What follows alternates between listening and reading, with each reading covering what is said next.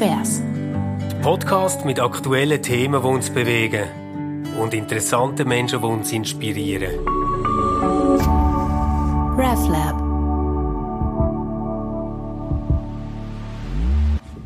Wir möchten euch ganz herzlich begrüßen zu einer weiteren Folge von unserem Podcast Konvers. Es kann sein, dass es heute wirklich mir ähm, im Namen von unserem Podcast alle Ehre machen, weil wir im Vorfeld uns schon mal unterhalten haben über die Themen, die wir gerne besprechen und nur schon diese Unterhaltung war relativ konvers Ähm, wir haben gesagt, wir kommen doppelt so häufig, dafür nur halb so lang. Und wenn man nur halb so lange Zeit hat zum Schwätzen, muss man sich gut überlegen, was man schwätzen will und kann nicht einfach, wie wir das bis jetzt zum Teil gemacht haben, so ein bisschen drauf losplaudern, auch wenn wir natürlich immer einigermaßen gewusst haben, was wir besprechen Und heute haben wir tatsächlich zwei Themen ausgewählt, die uns beschäftigt haben in den letzten zwei Wochen. Das eine ist der mediale Umgang mit einem Pfarrkollegen von uns und das andere ist, was haben wir eigentlich bis jetzt schon aus dieser Corona-Krise als Chile, als Pfarrpersonen, als bei den Chile Angestellten gelernt? Ich freue mich, Stefan. Ich, ich bin auch, gespannt. Ich, ich, bin gespannt. Ich habe das Gefühl, dass im zweiten Thema mehr Zündstoff drin liegt, aber das erste ist mir eigentlich ganz wichtig. Weil dort äh, geht es um einen Industriepfarrer aus Basel, der auf seiner persönlichen Facebook-Seite so etwas wie eine kleine Meditation am Oben geschrieben und veröffentlicht hat. Und er hat dort äh, darüber erzählt, wie er als ähm, Kind eigentlich noch, muss man sagen, oder eigentlich so im Anfang zum Jugendlichsein, sich davon beschäftigen mit dem Bonhoeffer, mit dem ganzen Widerstand, was es gegen die deutschen Christen im Naziregime und wie ihm das jetzt Sorgen macht, zu sehen, wie unkritisch Evangelikale am Trump folgen in den USA und wie er das nicht kann verstehen Und er hat dann äh, rhetorisch und sehr zugespitzt immer wieder die Frage gestellt, wie viel braucht es denn noch? Also wie viele Tote muss es jetzt noch geben bei Corona? Und was, äh, was muss noch alles passieren, bis die verstehen, dass das eigentlich ein Tyrann ist und nicht ähm, äh, guter Hirt quasi für euch? Ähm, er hat das äh, wirklich rhetorisch äh, immer wieder gebracht und ähm, das tatsächlich auch in Zusammenhang gestellt mit Überlegungen, was um einen Tyrannenmord geht beim, beim Bonhoeffer. Ähm, und das, was ihm nachher passiert ist, das hat mich wirklich schockiert.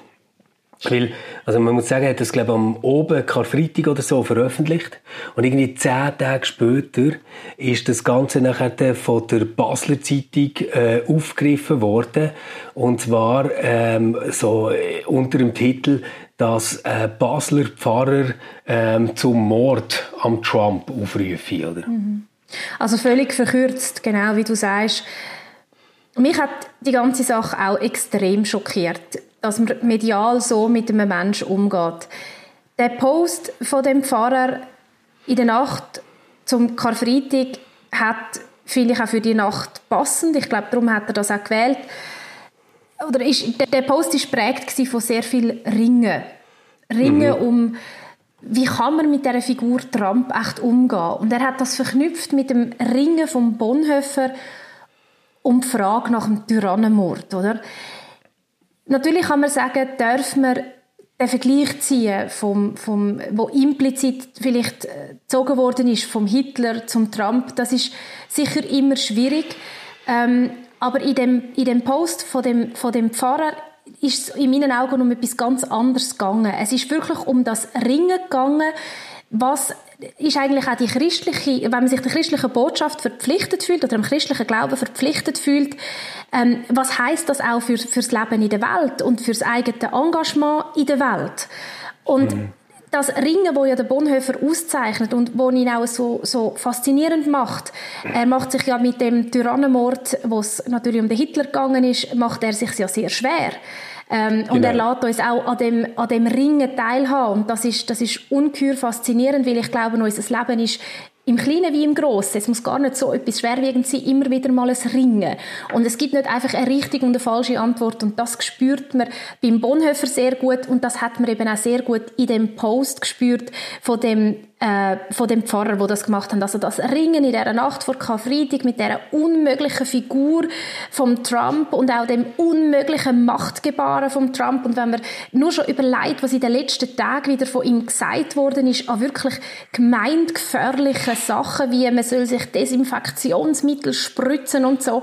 Also das kann man sich ja gar nicht Macht's ausdenken. Nicht, nicht. Patti Basler, die Satirikerin, ja. hat zu Recht gesagt, jetzt ist Satire wirklich tot, weil die Realsatire genau. ist äh, so viel irrwitziger geworden, als Satire jemals sein könnte Also, dass man sich dass man sich wirklich kann fragen wie soll man mit, mit so einem Menschen umgehen, wie ähm, Trump, der an so einer Schlüsselstelle sitzt, wenn es um, um, um Macht geht, um politische Macht geht. Was? Ich, ja, ich, ich sehe so wie drei Themen, Sibyl, weißt du, was sich dort verbinden. So, die erste Frage ist quasi so, wie geschickt ist der Post und was ist der Inhalt und was ist der Kontext und wie verstehen wir den möglichst gut. Ähm, dort, finde ich, können wir uns gerne noch ein bisschen darüber aufhalten. Und dann geht es aber für mich auch mal darum, was ist das eigentlich für ein Verständnis von Journalismus, wo so einen Beitrag bringt. Zehn Tage nachdem ein Pfarrer in Basel einen Facebook-Post auf seiner eigenen Facebook-Seite mhm. gemacht hat, und an das würde ich gerne dann noch drittens vielleicht die Überlegung anschließen, ähm, wie, wie siehst du das? Ist eine Pfarrerin, ist ein Pfarrer äh, dermaßen öffentliche Person, dass man kann sagen, ihre Facebook-Posts sind von so einem öffentlichen Interesse, dass man jetzt dort einfach ganz genau muss heranschauen als Medienschaffende oder nicht und wie grenzen wir das zum Beispiel ab gegenüber Menschen aus Politik und Kultur. Mhm, genau. Aber wenn wir bei dem ersten Punkt bleiben, den du angesprochen hast, oder, das hat mich natürlich schon irritiert, weil der Bonhoeffer ist jetzt gerade bekannt für einen, der niemals könnte zum einen Tyrannenmord aufrufen und wo man gerade für das nicht kann instrumentalisieren instrumentalisieren, weil er eigentlich nie zu keinem Zeitpunkt behauptet hätte, mit richtig gelegen zu sein. Sondern bei ihm genau. passiert es ja alles als Reflexion darüber, warum bin ich dort dabei gewesen und könnte jetzt nicht sagen, dass ich das ganz sicher nicht äh, nochmal würde machen und das ist bei ihm immer unterschieden von der Frage, ist das jetzt richtig, ist das jetzt wahr, quasi, was ich gemacht habe, sondern passiert schon immer im Bewusstsein drin, ich habe etwas gemacht, was eigentlich nicht geht, oder? Weil du sollst nicht töten. Auf der das sagt der Bonhoeffer ja auch. Das sagt oder er sagt genau, ja, oder? wir versündigen uns in beiden Fällen. Wir versündigen ja. uns, wenn wir am Morden weiter zuschauen und wir versündigen uns aber auch, wenn wir selber zum Mörder werden. Also genau. er, er, er sagt ja da, dass man da eigentlich in einer auswegslosen Situation ist und dann irgendwann muss vielleicht abwägen, was ist das geringere Übel. Ich glaube, du hast die genau richtige Auslegeordnung gemacht, über das wir reden müssen. Und ich will mich eigentlich auch nicht weiter beim, beim Post aufhalten von dem Pfarrer. Mir ist es mehr darum gegangen, zu sagen, es ist sehr viel Ringen drinnen in ja, dem Post. Ja, das es ist gut. mitnichten ein Aufruf zu irgendetwas. Das ist einfach, das, das ist falsch, wenn man das so daraus rausnimmt. Sondern es ist ein Post, der mit einem schwierigen Thema ringt, wo ein heißes Eisen anpackt, mhm. auf jeden Fall, wo man, wo, wo man sprachlich sicher sehr genau muss, muss formulieren, wenn man so etwas macht. Aber das, und da sind wir bei dem zweiten Punkt, wo du angesprochen hast, und das ist ja eigentlich über das, was wir reden und nicht in erster ja. Linie über den Facebook-Post, da kommt ein, ein, ein Journalist von der Basler Zeitung, ich weiß nicht, wie ich mir das muss vorstellen. Der scrollt zur später Stunde noch durch, durch Facebook durch mit dem einzigen Ziel, irgendeinen Post zu finden, wo er kann, ich kann es nicht anders sagen, zu einem völlig tendenziösen Kommentar verwursten, wo möglichst viel Empörung generiert und mit einem Titel versehen, wo alle Leute dazu äh, an, oder ermutigen, dort drauf zu klicken. Nur das hat ja. der Mensch gemacht. Und was mich daran so unglaublich stört, ist erstens, dass man ohne Rücksprache mit einer Privatperson, das ist dein dritter Punkt, wie fest ist ein Pfarrer, eine Pfarrerin privat und wie fest öffentliche Person, aber es ist ein privater Facebook-Account von dem Pfarrer. Er nimmt den Post, macht darüber einen Artikel, zwar unter dem, unter dem äh, Titel Meinung, und verseht er mit einem Titel, wo der genau gewusst hat, das wird unglaublich viel Empörung generieren. Und tut so, ohne Rücksprache, den Mensch, seinen Leserinnen und Leser, wirklich zum Fraß vorwerfen. Ich kann es nicht anders sagen. Der Pfarrer steht am nächsten Morgen auf, weiß von gar nichts und hat in seinem Mailfach einfach mal 100 grauenhafte Hassmails. Und das, finde ich, ist ein Umgang, wir kommen nachher auf, die, auf, die, auf, die journalistische, auf das journalistische Komplettversagen, Versagen, aber das ist doch einfach ein Umgang unter Menschen, der überhaupt nicht geht. Ja, das finde ich auch. Oder, also, eben, ich, ich habe jetzt noch gar nicht viel gesagt zu dem Post. Ich würde ja sagen, ganz wichtig ist mir, das hat die nachdenkliche Note, wo du sagst, es hat auch Flapsigkeiten drin in der Formulierung, es einem dann einfach machen, so einen Post abzuschießen, oder? Also, wie viel braucht es denn noch, die sterben, bis wir erkennen, dass das ein Tyrann ist und so. Und, äh, dass, dass man das in diesem Kontext dann können sagen, du, das ist aber heikel. Ich glaube, niemand von uns hätte einem Politiker empfohlen, so etwas zu posten. Oder? Also das ist klar. Aber was, was jetzt passiert ist, dass zehn Tage nach dem Post auf einer privaten Facebook-Seite der Journalist, ich glaube Daniel Wahl ist es oder, wenn ich es richtig im Kopf habe, kommt, ja genau, der Daniel Wahl ist das gewesen, und Achtung, das ist schon das erste heikle Moment. Als Journalist, der angestellt ist bei der Basler Zeitung, in der Meinungskolumne einen Beitrag schreibt, oder? Und hey, Sibyl, das kann ich mir nur so vorstellen, dass dort einfach Redaktionssitzung war, alle sind so ein bisschen müde gewesen, sie haben noch keinen Beitrag gehabt und dann haben sie gelöselt und er hat das kleinste Lösel gezogen und hat halt nachher dann noch einen Meinungsbeitrag verfassen Und ich meine, das ist jetzt wirklich kein Glanzstück an Journalismus, was er dort abgeliefert hat. Das ist nur auf Empörung zugeschrieben. Und dort mhm. denke ich halt schon, oder? Es ist gar nie, zu keinem Zeitpunkt darum gegangen, zu verstehen, was ist das für eine Textsorte, die ich vor mir habe, was ist das für ein Mensch, wo du etwas sagen willst, was ist dem sein Anliegen, sondern es ist nur darum gegangen, alles, was er nimmt, äh, so aufzunehmen, dass man es maximal skandalisieren kann. Und dann sage ich einfach, das ist eine Art Journalismus, der wirklich parat ist, über Leichen zu gehen, also dass man quasi sagt, ja, wenn ich jetzt kann den Skandal aufbeschwören wenn ich kann einen Titel schreiben ähm, wo heißt Basler Pfarrer ruft zum Mord an Trump auf, dann habe ich einfach ein paar hundert Klicks mehr, als wenn ich irgendetwas anderes mache, wo einigermaßen anständig und bildend und von Wert wäre.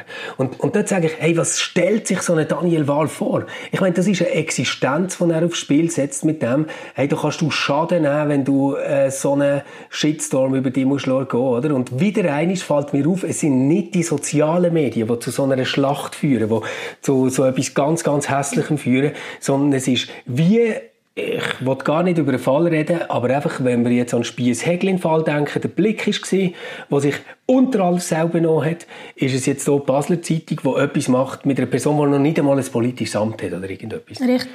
Das sehe ich auch so. Und was natürlich dann in den sozialen Medien passiert und was ja auch passiert ist auf der Facebook-Seite von dem Pfarrer, der Empörung, sage ich jetzt mal, bis zu Hass, wo ganz bewusst geschürt wird in den in den eben nicht sozialen Medien, sondern in der Basler Zeitung oder im Blick, mhm. der wird natürlich mit Wonne weitergetragen in den sozialen Medien. Genau. Also dort werden eben dann die sozialen Medien zu den asozialen Medien. Wenn ich als Basler Zeitung einen Facebook-Post mache, den Artikel verlinke und dort reinschreibe, ähm, Basler Pfarrer ruft zum Mord am Trump aus, was, ja. auf, was wirklich der Titel, man glaubt es nicht, aber was der Titel von dem, von dem, von der Meinungskolumne war, oder von dem Kommentar war, dann weiß ich, jetzt hauen alle, die sich genau. durch so einen Titel triggert fühlen, in die Tasten und wir wissen auch, dass es sehr viele Menschen gibt, die sich nicht zu benehmen wissen, im, im virtuellen Raum sowieso schon nicht. Und es ist auch wieder dort, oder? Du hast vorher gesagt, es können, es können so wirklich Existenzen kaputt gehen. Und das mhm. ist so. Und wenn du äh, Spiess, den Spiess-Hecklin-Fall anschaust, also wenn man die Jolanda Spiess-Hecklin nimmt, dass sie nicht kaputt gegangen ist, das glaube wissen wir beide nicht, woher sie die Stärke nimmt. Mhm. Das ist unglaublich, dass sie dem allem standgehalten hat, weil was über sie her übergebrochen ist, das, das geht auf gar keine Kuhhaut. Ähm, und man kann nur hoffen, dass sie dazu kommt. Und genau das, der Hass ist jetzt auch, natürlich, ist jetzt das nur ein Artikel gewesen, aber der Hass ist mit gleicher Wucht über den Pfarrer aber, aber, aber äh, poldert. Und das kann ihn einerseits seelisch kaputt machen. Wir sind ja, nicht alle äh, haben das gleiches dickes mhm. Fell und eine Privatperson, die nicht ein Politikerinnen oder Politikerfälle hat, tüpft das unter Umständen sehr, sehr, sehr stark.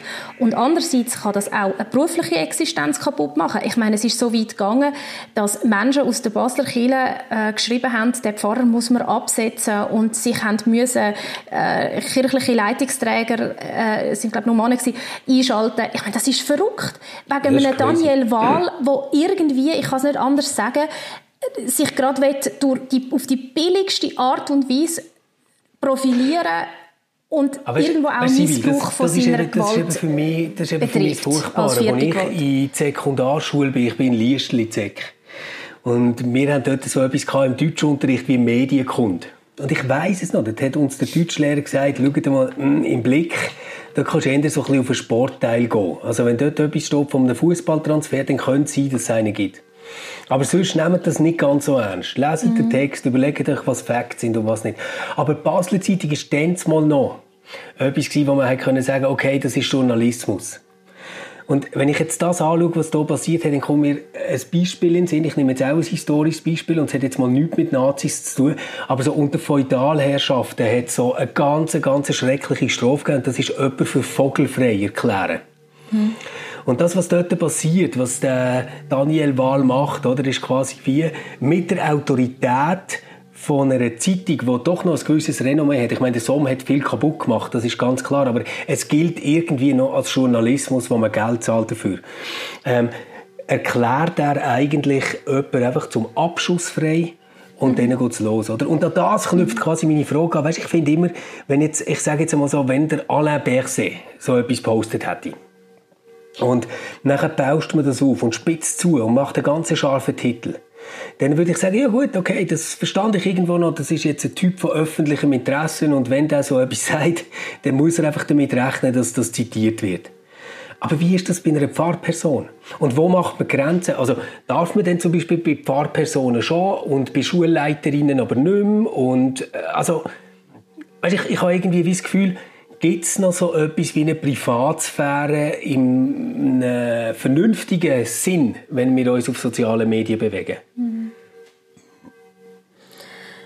Ja, das ist eine gute Frage, die du stellst. Und ich glaube, ich kann dir nicht einfach so beantworten. Übrigens, was du noch sagst mit dem Vogelfrei sein, man könnte auch die mittelalterliche Strafe an den Pranger stellen, Ja, oder? genau. Also das ist eigentlich das, was passiert ist. Man hat jemanden so an den Pranger gestellt und alle, das ist ja glaube damals so gewesen, haben dürfen irgendwie dem noch eins, eins schlagen oder etwas anrühren oder so. Ja, ja. Und das ist eigentlich das, was mit dem, mit dem Pfarrer passiert ist.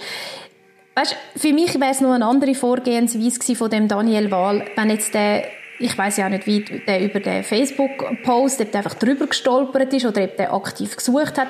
Wenn der zum Beispiel das gelesen hat und denkt hat, was, was sagt da ein Pfarrer, was der, und hat vielleicht das tatsächlich so gelesen, dass er denkt hätte, der ruft zum Mord am Trump auf, dann erwarte ich von einem Journalist, wo sein Handwerk ernst nimmt, dass er den Telefonhörer in die Hand nimmt oder ein Mail schreibt und schreibt, grüezi Herr so und so, äh, ich habe Ihren Facebook-Post gelesen, ich hätte ein paar Fragen an Sie diesbezüglich, äh, würden Sie mir die beantworten, dürfte ich ein Interview mit Ihnen machen? Und dann kann er alle kritischen Fragen stellen, dann kann er auch äh, fragen, da rufen Sie doch zum, zum Mord auf. Und dann hat die Person eine Chance, sich, sich zu erklären. Und das ist für mich etwas, wo man dann kann sagen, okay, das eröffnet ja unter Umständen einen konstruktiven Dialog. Aber das, was der Journalist gemacht hat, ist rein, ist absolut destruktiv und hat null Informationsgehalt. Null Informationsgehalt. Also, Eben, dass man das, einfach ich. Es wirklich gibt, nochmal es gibt noch mal quasi betont, kein oder? öffentliches Interesse an dem, was er Überhaupt berichtet, nicht. oder?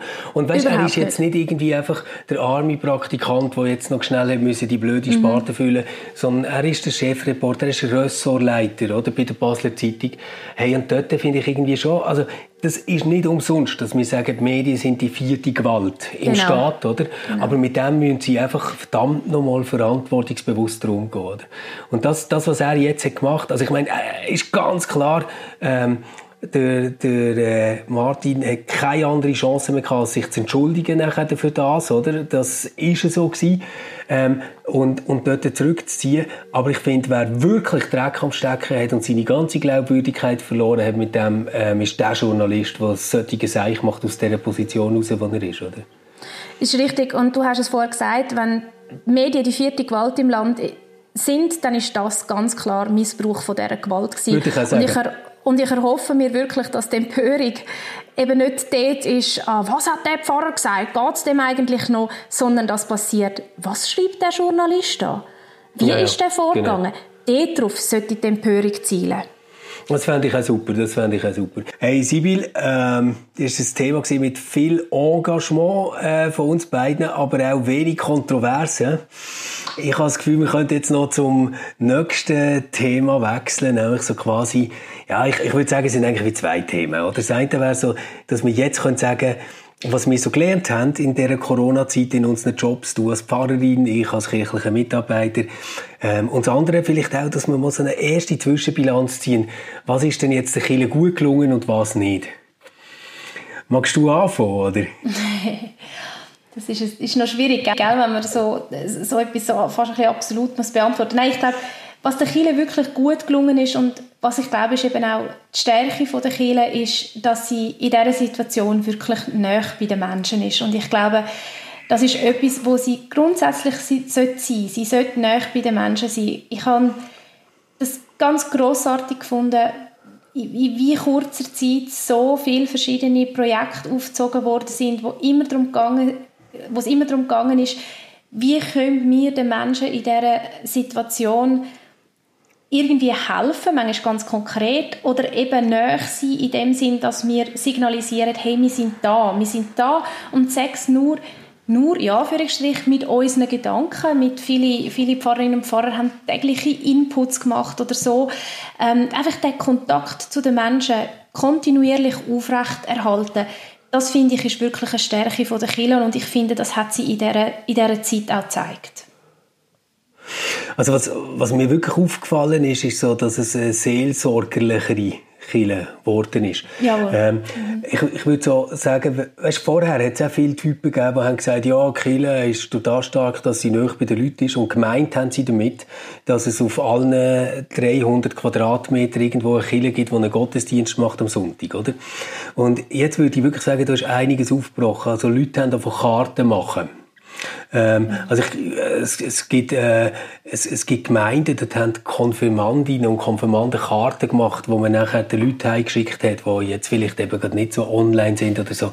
Ähm, von euch weiss ich es, aber ich weiss es auch von anderen, dass man wirklich systematisch die Leute abtelefoniert hat, um zu fragen, hey, wie geht's euch, braucht ihr etwas und so. Und da würde ich, das würde ich genauso sagen wie du, das ist eine mega, mega Stärke gewesen. Ähm, nach so viel Lob darf ich etwas sagen, wo mir auf den Sack gegangen ist. Ähm, ich habe so das Gefühl gehabt, die, es gibt Fahrpersonen, die kommen so aus dem Schulterklopfen, aus dem Gegenseitigen gar nicht mehr raus.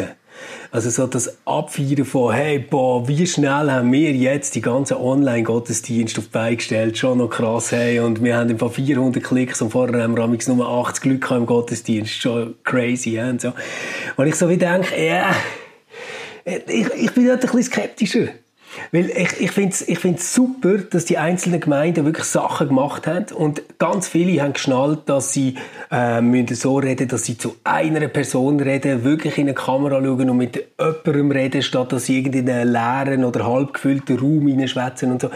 Das ist alles immer wie besser geworden. Das haben wir echt können sehen, das habe ich sackstark gefunden. Was, was mich einfach wirklich dauert, ist, dass wir es nicht geschafft haben, etwas ähm, Neues zu entwickeln. Weißt, statt dass man sagt, ja, es gibt einfach Fernsehgottesdienst und wir machen jetzt noch Kurzandachten, dass, dass man wie hätte gesagt, hey, gelingt uns auch etwas, sei jetzt das in der Zürcher Kantonalkirche, noch lieber wären wir schweizweit gewesen, etwas zu machen, was eine neue Form ist, wo anstelle von dem, was Gottesdienst ist, Sonntag für Sonntag kommt und richtig gut produziert ist. Was, was meinst du mit einer neuen Form? Also kannst du etwas, kannst du da konkreter werden? Also ich, äh, für mich hat das jetzt viel damit zu tun, dass man theologisch überlegt hätte, äh, nicht einfach, was brauchen jetzt die Leute, was beschäftigt jetzt die Leute oder so, sondern welche Art ähm, von Mitteilung ist jetzt überhaupt gefragt. Geht es jetzt wirklich darum, immer wieder zu sagen, dass auch im Dunkeln noch das Licht brennt und dass man auch dann noch hoffen kann, wenn man traurig ist? Oder wäre es jetzt vielleicht irgendwie mal Zeit zu sagen, komm, wir reden jetzt mal auch mit den Menschen, die nicht immer schon unsere Angebote besuchen und die das eh schon toll finden und machen vielleicht mal etwas, wo mehr so richtig weisheitliche Theologie geht. Also wirklich mhm. etwas Lebensweisheitliches, etwas, wo man eine Story erzählt, etwas, wo man sagt, ah, stimmt man, das nehme ich irgendwie mit, egal ob ich jetzt das mit dem Jesus ähnlich sehe oder nicht. Und solche Sachen habe ich wirklich ganz, ganz, ganz wenig gesehen, muss ich sagen. Okay, also ich, ich, ich versuche mal so für mich eine Auslegeordnung zu machen bei dem, was du jetzt gesagt hast, weil gerade das, zum Beispiel, was du gesagt hast, mit dem Abtelefonieren oder mit dem Kartenschreiben, oder? Das ist genau ein Punkt, wo wir Menschen jetzt erreicht haben. Also das rede ich jetzt aus, aus der konkreten Arbeitserfahrung heraus, die wir sonst nicht erreichen. Also ich habe ganz viele Leute am Telefon gehabt, die mir gesagt haben, Ah, sie läutet mir an. Ja. ja, wissen Sie, ich bin halt schon seit Jahren nicht mehr in der Kirche gewesen, ausser vielleicht mm. mal an einer Beerdigung oder so. Ich bin halt nicht, also die haben sich verwundert, also sind verwundert gewesen, dass wir ihnen anläutet, weil wenn sie doch nicht in die Kirche gehen und in die Kirche gehen, heisst immer in Sonntagsgottesdienst. Ja, genau. Wenn man dann übrigens mit diesen Leuten länger geredet hat und dann hast du dann rausgekommen, dass sie doch immer wieder in die Kirche gehen, aber vielleicht ja. ist es irgendein kultureller Anlass oder ein Konzert und auch all das ist Kirche. Also da haben wir doch den Kontakt, denke ich, hergestellt zu den sogenannten Distanzierten, wie sie Ich bin mega froh, dass du das sagst, weil das finde ich, das ist wirklich das, was hammermäßig gelungen ist jetzt, ja. Würde ich auch sagen. Mhm. Oder ich mache dir ein anderes Beispiel. Wir haben äh, eine Kinderkille und ein Singen mit den Kleinsten, wo online ist. Und wo jetzt online geht. Und ich bin angesprochen worden von Müttern, die ich per Zufall beim Spazieren getroffen habe und Väter natürlich und man miteinander ins Gespräch ist. Und irgendwann hat man es davon gehabt, was schafft man denn eigentlich? Und dann habe ich gesagt, ich bin Pfarrerin. Und dann haben sie gesagt, aha, ja, sie wissen eben nichts. Und, und einfach sind wir so auf die kirchlichen Angebote gekommen. Und sie haben mich nachher auf die Idee gebracht, ob man nicht könnte das online stellen, weil dann nachher könnten sie das, das würden sie gerne mit ihren Kindern anschauen. Und ich habe dort auch wieder gemerkt, die Online-Angebote sind auch ein niederschwelliges die Menschen an die Kirche anführen. Es gibt, aus was für Gründen auch immer, immer noch Leute, die so ein bisschen wie dass eine Hürde ist, in die Kirche zu gehen. Sechs wegen dem Zeitpunkt, wo die kirchlichen mhm. Angebote stattfinden. Sechs, weil sie wie keinen Bezug haben, zu, zum in die Kirche zu gehen.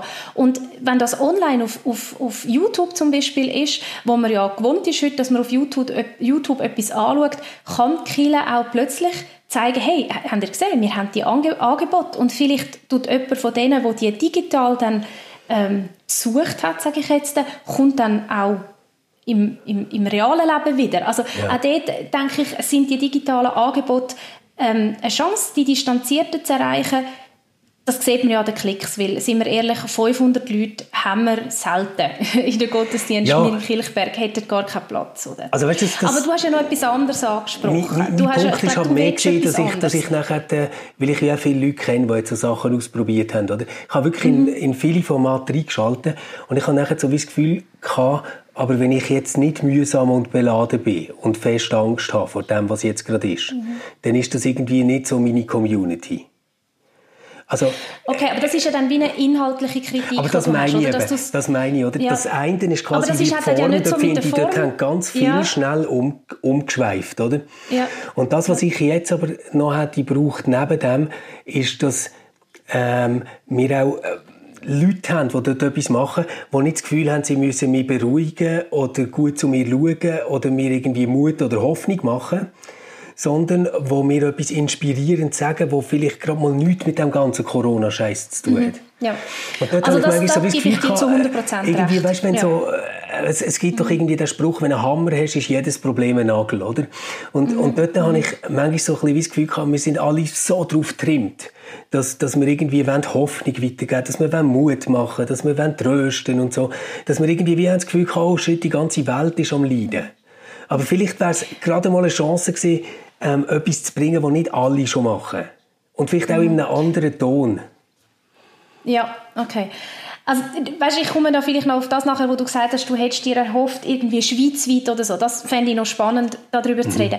Beim Inhaltlichen, da bin ich, gehe ich total mit dir einig. Also, mhm. ich meine auch, ich glaube schon, dass in der, in der ersten, im ersten Schock, wo wirklich ein Schock war, ähm, es auch eine gewisse Ermutigung gebraucht hat.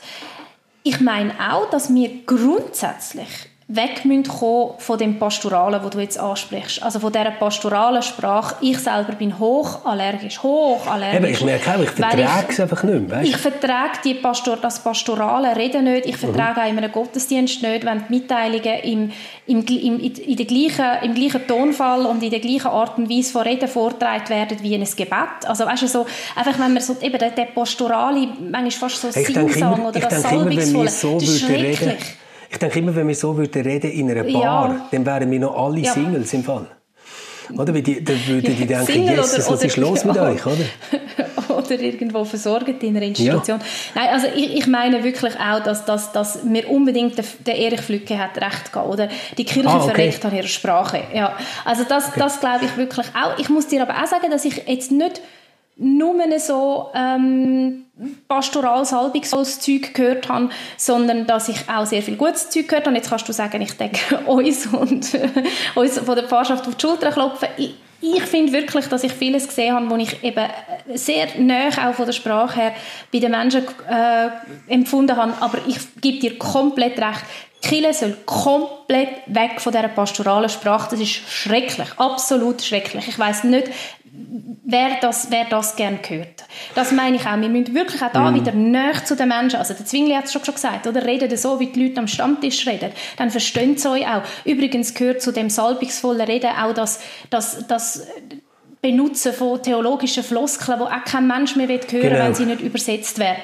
Und ich gebe dir auch recht, dass wir jetzt wieder müssen ein bisschen aus dieser Lähmung rauskommen und aus dem, ui, es ist alles ganz schlimm und Jesus Gott und so und vielleicht auch in der Kirche ein Stück Normalität machen. Also ein Gottesdienst, wo jetzt mal das Coronavirus nicht vorkommt, mhm. oder? Sondern wo wirklich eine theologische Auseinandersetzung mit einem Text ist oder so und da auch ein Stück Normalität bringen. Das finde ich auch. Ja.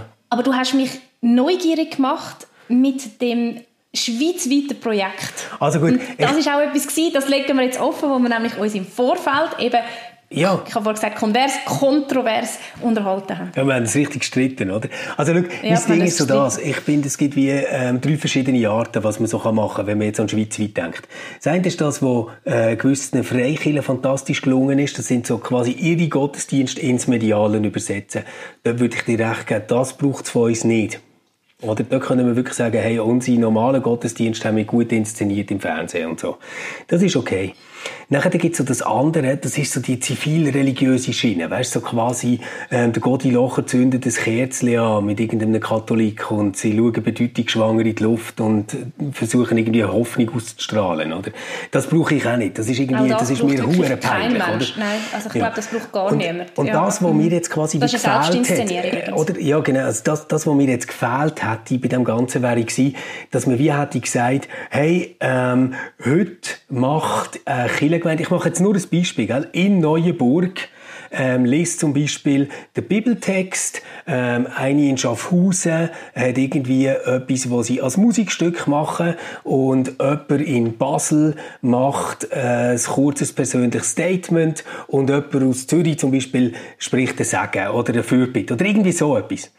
Und dass, dass, dass man quasi wie hätte können zeigen, weißt, wie bunt und unterschiedlich und was es für Stil gibt und vielleicht ähm, ja, quasi jetzt gerade in dieser Zeit, wo man ja manchmal ein bisschen vereinzelt ist oder so, eine Idee hätte ich können geben von dem, wie groß das Mega-Filialnetz ist, das wir haben und wie viel das dort zusammengehören. Weißt du, solche Sachen hätte ich mir irgendwie erhofft. Also das, was du mir jetzt schilderst, hast du mir vorher nicht geschildert in unserem Vorgespräch. Gar nicht das finde ich... also, ja, ja, das stimmt natürlich nicht. Ähm, das finde ich eine wunderbare Idee. Also über so etwas, äh, da kann ich nur äh, dir völlig beipflichten. Wir haben uns gestritten darüber, braucht es die digitalen Gottesdienste in den Gemeinden und wir haben auch ein bisschen das unterschiedlich gewichtet, wie wichtig eben das vor Ort ist, das eigene Kirchengebäude gesehen und die eigene Pfarrperson gesehen und so. Und da sind wir uns vielleicht nicht so ganz einig gewesen. Ähm, das Projekt, das du jetzt schilderst, finde ich hochspannend. Denke ich, würde der reformierten Kirche ein wunderbares Gesicht in der Öffentlichkeit geben. Ich finde aber, es würde die digitalen Gottesdienste vor Ort nicht ersetzen. Das heißt, es wäre ein Projekt mehr noch dazu an, wo, wo, aber, wo aber ganz toll wäre. Also, ja, aber, das auf vom Löffeln. Ich, ich glaube, dort, wo wir uns nicht richtig verstanden haben, weißt, beim anderen Thema, Sibyl, ist mehr so, dass ich würde sagen, ich habe doch gar nichts dagegen, wenn Kirchengemeinden ähm, jetzt Gottesdienst machen und ins Netz stellen. Wieso auch? Also wer wäre ich, um dagegen zu sein? Ich meine nur mit dem, wie ich teile die Hoffnung nicht und ich würde auch jede Wette annehmen, wenn wir es messen können, dass das nachher etwas ist, wo irgendwie Leute wieder stärker an Killen bindet oder wo macht, dass andere Menschen wieder Mitglieder werden oder irgend so etwas. Weil ich glaube, damit es mir wichtig ist, meine Pfarrperson quasi zu hören oder zu sehen, muss ich schon in einer relativ festen Beziehung zu dieser Kirchengemeinde oder zu dieser Pfarrperson stehen. Oder ich muss dort getauft worden sein und sehe dann den Taufstein wieder. Weißt, oder solche Sachen, leuchtet mir an. Für mich und für viele aus meinem Umfeld ist das einfach nicht mehr die Realität, wo sie drin leben, oder? Und dort habe ich manchmal das Gefühl gehabt, dass, dass äh, Diskussionen, die ich auf Facebook verfolgt habe oder mit Leuten hatte, wie die Realität gar nicht auf dem Schirm haben. Mhm. Ja, das glaube ich, dass wir da auch zum Teil so ein bisschen betriebsblind sind. Das, das ja. kann, kann gut sein. Ich glaube, es ist trotzdem nicht zu unterschätzen. Das ist wie das Beispiel, das ich dir erzählt habe mit den Eltern, die ich getroffen habe und die gemerkt haben, ah was, da gibt es das Angebot. Aha, ich bin jetzt nicht sicher, ob die am Samstag in die Kinderkirche kommen werden. Ich bin aber recht sicher, dass die das online schauen. Es ist mm. sogar ihre Idee gewesen, dass man das doch könnte online stellen. Das würden sie, wären sie in dem Moment sogar froh. Sie hätten so ein Nein, Programm, klar. wo sie könnten schauen. Und das finde ich ja super. Und so könnte man auch jemanden wieder anführen. Und dann ist es natürlich etwas anderes. Siehst du etwas, wo in deinem Ort stattfindet, auch wenn du vielleicht nur für drei Jahre dort lebst, oder? Und sagst, weißt du was, da, da da mache ich jetzt mit, weil es eben, da hat es zum Beispiel andere Eltern oder so, oder ähm, ich, ich, ich bin alleinstehend und ich bin froh, wenn ich dort mal noch jemanden sehe, weil das Soziale spielt da immer eine Rolle. Und das ist wie für mich ein anderer Auftrag, den wir dort haben, wie bei so einem wirklich tollen Projekt, das du vorgeschlagen hast, wo es mehr um so ein Sichtbarmachen von der reformierten Kirche geht, geht und für wie divers sie ist und für was sie einsteht und so, sind für mich zwei verschiedene mhm. Sachen, die ich finde, ergänzt sich wunderbar, ähm, aber das eine ersetzt das andere nicht. Gut. Also, äh, ich sehe, wir können ja ganz freundlich miteinander schwätzen, wenn der oben später wird. Das ist ja herrlich. Ähm, ich muss jetzt dann langsam mal meine Kinder ins Bett bringen. Und ähm, möchte aber gar nicht mit dem aufhören, sondern eigentlich euch fragen, was ihr darüber denkt. Ähm, was habt ihr für Erfahrungen gemacht? Ähm, vielleicht schaffst du irgendwo in einer Gemeinde und ihr habt äh, alles Mögliche auf beigestellt, um etwas zu organisieren. Ähm, das nimmt uns Wunder, aber es nimmt mich auch Wunder und das nimmt mich ganz besonders Wunder. Von denen, die jetzt würden sagen, ja, also mehr als viermal im Jahr schaffe ich es nicht in einen Gottesdienst. Also wenn du zu denen gehörst, dann bitte, bitte, bitte schreib, wie hast du Chile jetzt in der Corona-Zeit erlebt? Was hat dir gefallen? Wo bist du enttäuscht? Und was hättest du vielleicht anders gemacht? Sibyl und ich werden beide alles lesen. Ähm, die können jetzt entweder an contact at reflab.ch schicken oder die findet uns auf Twitter, Instagram und sogar immer noch auf Facebook. Ähm, und dann äh, freue ich mich, euch wieder in zwei Wochen ähm, zu hören, die vor allem, Sibyl. und jetzt äh, ganz schönen Tag und uns einen guten Abend. Ciao zusammen. Tschüss miteinander. RefLab